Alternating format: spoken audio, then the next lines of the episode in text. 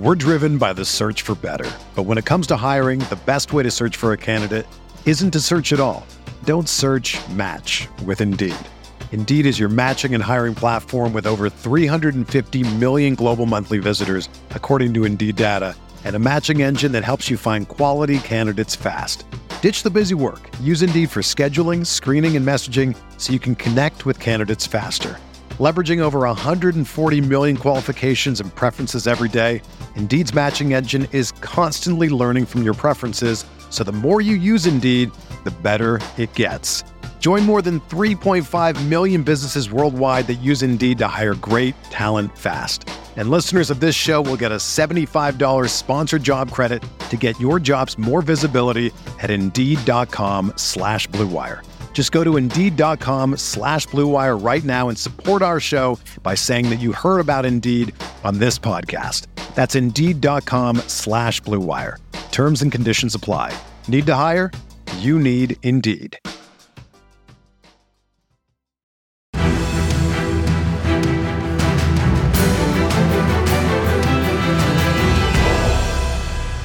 Horseshoe is back, baby. The horseshoe is back. What is up, Colts Nation? Welcome back to another episode of the Bring the Juice podcast. Derek Larger joining you, my guy, Culture Shock Marcus, here with me today. We're going to be discussing the Colts' unofficial depth chart that they released. But first, a quick word about our sponsor. We're driven by the search for better. But when it comes to hiring, the best way to search for a candidate isn't to search at all. Don't search, match with Indeed.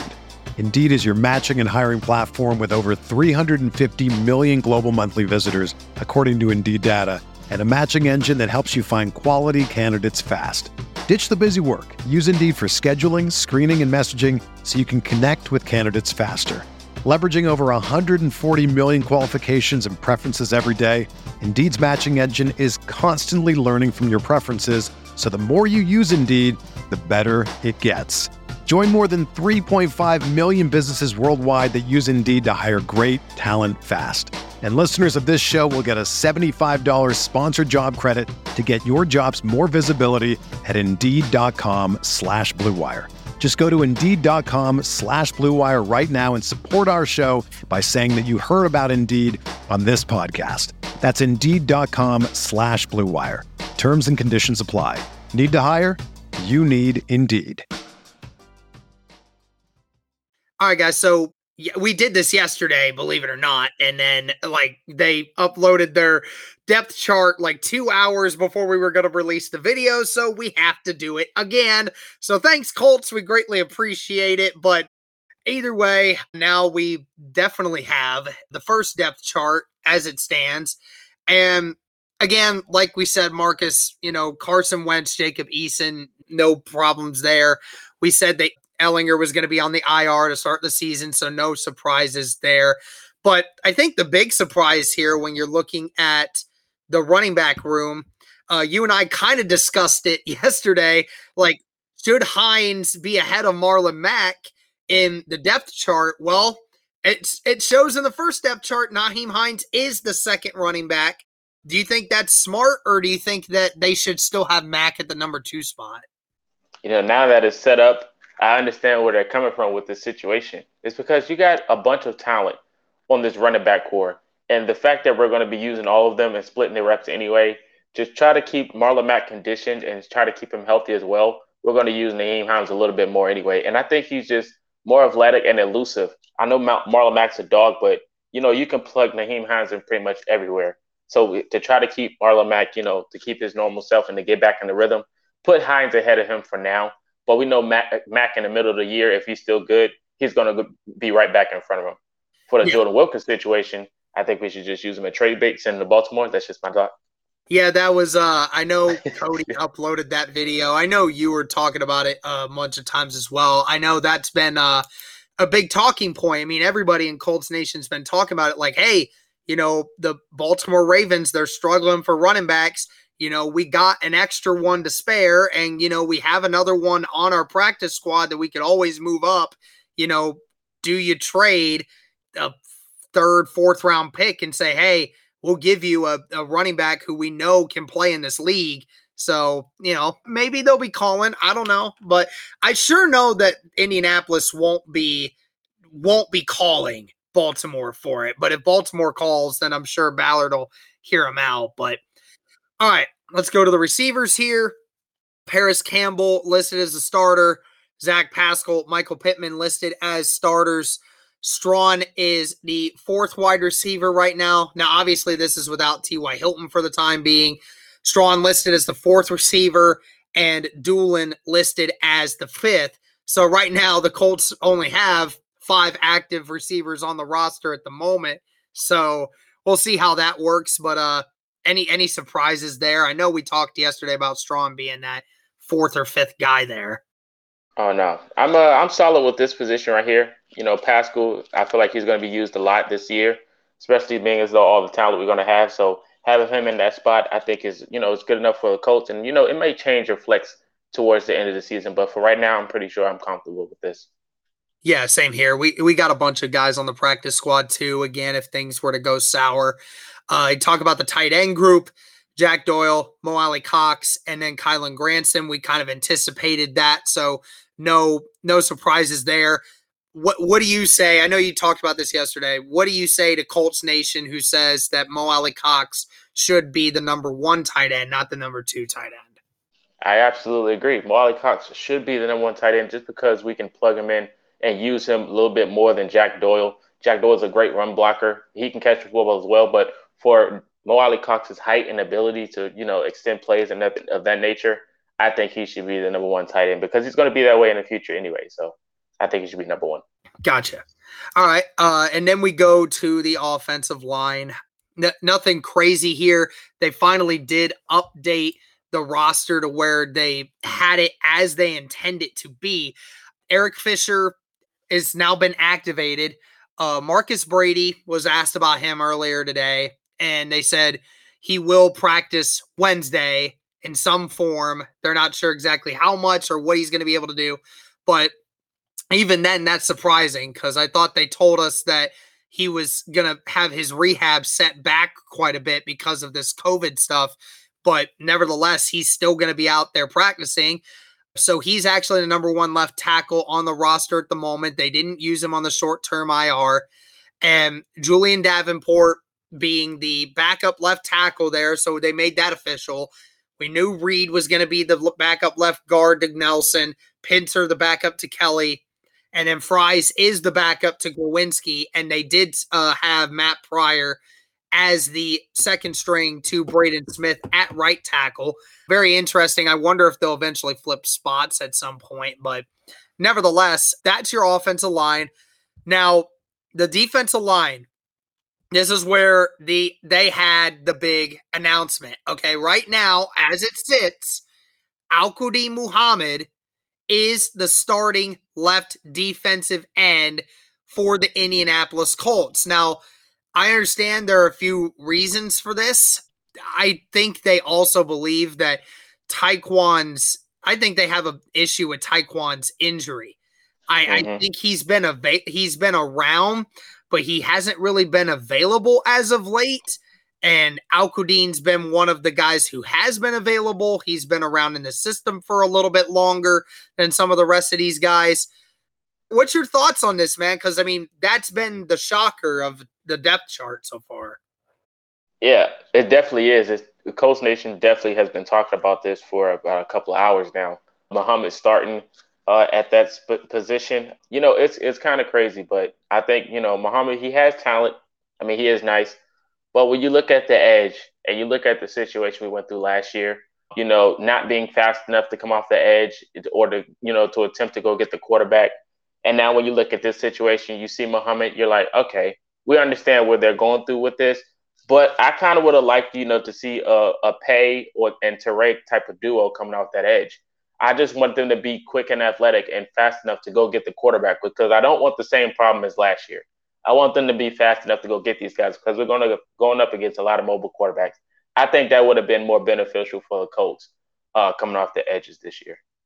Yeah, I'm in the same boat as you. I mean, we know Al-Quadin Muhammad. We know he makes a couple of decent plays every game, and he's a smart guy, so you don't have to worry about that. But you're right. I feel like we've seen Al-Quadin Muhammad's ceiling a lot more than the rest of these guys. I know Al-Quadin is the most reserved, experienced guy in this group right now, but when you talk about guys like Kamoko Toure and Ben Banigou, who are much more athletic, they're bigger, they're longer, they're faster, I just think that that is something you need to take a chance on to get somebody like that to get going on that other side of the defensive end group. Because again, if that position becomes stagnant, then it makes the rest of the defensive line have to work even harder. So, you know, I'm in agreement here. I don't think that Al-Quadin being the number one DE, at least at this moment, is the smartest idea. But then again, you know, that's why I'm not the coach. That's why Reich's there. We'll see how it turns out. I mean, he did sack Lamar Jackson last year. Maybe we give him the benefit of the doubt. I mean, if he goes out and gets a sack on Russell Wilson week 1, then I'm not going to complain. So, yeah. Whether you're a world-class athlete or a podcaster like me, we all understand the importance of mental and physical well-being and proper recovery for top-notch performance. That's why I'm excited that Unified Healing is sponsoring this podcast. Unified Healing is a new and super innovative global network of wellness centers powered by Energy Enhancement System, or EE System. If you haven't heard of the EE System, you'll want to listen up. This technology promotes wellness, deep relaxation, purification, and rejuvenation. At hundreds of locations across the globe, access to a center is easy and affordable. Interested in experiencing the EE System technology for yourself? Go to unifiedhealing.com/bluewire to learn more and find a center near you. That's UNIFYDhealing.com/bluewire. No material or testimonials on the Unified Healing website are intended to be viewed as medical advice or a substitute for professional medical advice, diagnosis, or treatment. Always seek the advice of your physician or other qualified healthcare provider with any questions you may have regarding a medical condition or treatment and before undertaking a new healthcare regimen, including EE System. So with that, linebackers, same as we were talking about the other day, Darius Leonard, weak side linebacker, Bobby Okereke is the Mike, and Zaire Franklin is the Sam. EJ Speed being the weak side linebacker backup, Matthew Adams the Sam backup, and then Glasgow the third string on the weak side linebacker. So no backup right now for Mike linebacker. So I know we said it yesterday, but go ahead and tell me again what you think the Colts would do pending the circumstance that Okereke can't play in that spot, in that Mike linebacker spot. Yeah, so my situation was, if Bobby was to go down, of course we still have a bunch of talent, and then we can subplace, you know, we can subplace EJ, we can subplace Matthew or Zaire, but I think Jefferson from the practice squad will probably get promoted and to go into the middle linebacker position and fill the void. Very interesting observation. You guys let us know what you think of that in the comments. I'm very interested to hear what you think of that one. Because, yeah, I mean, you could throw any of these linebackers in right now. Right. And then the other spot, the other big news, Rock Ya-Sin has won the third corner spot, at least as of right now. Xavier Rhodes, Kenny Moore at the nickel.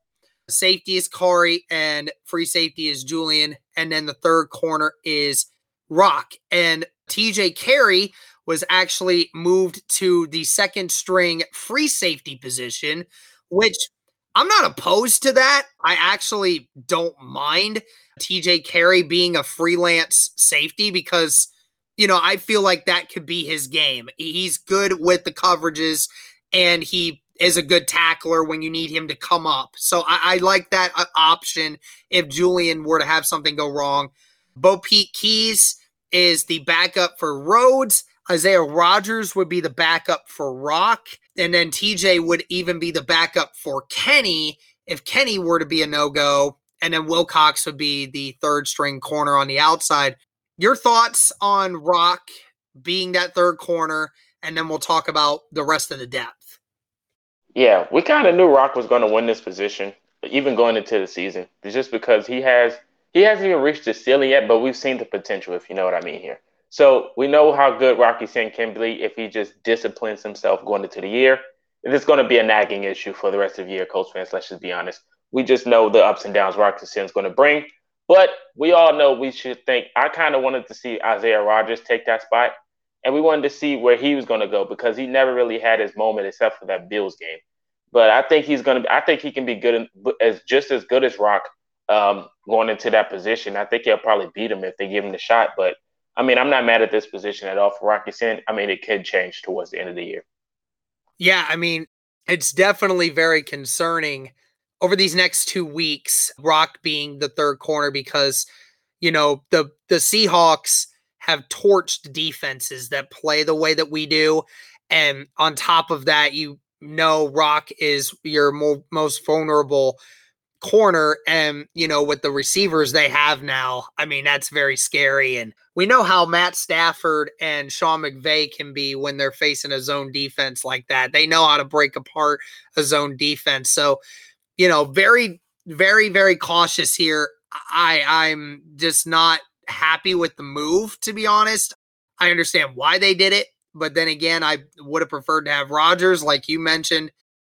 I mean, outside of that, we did see that, again, T.J. Carrie, the primary backup for the free safety spot, George Odom at the strong safety spot. I like that option there. So all things considered, you know, I mean, really no surprises that much on the offensive side here, but the main surprise is the defensive line and the secondary. So that's pretty much it there.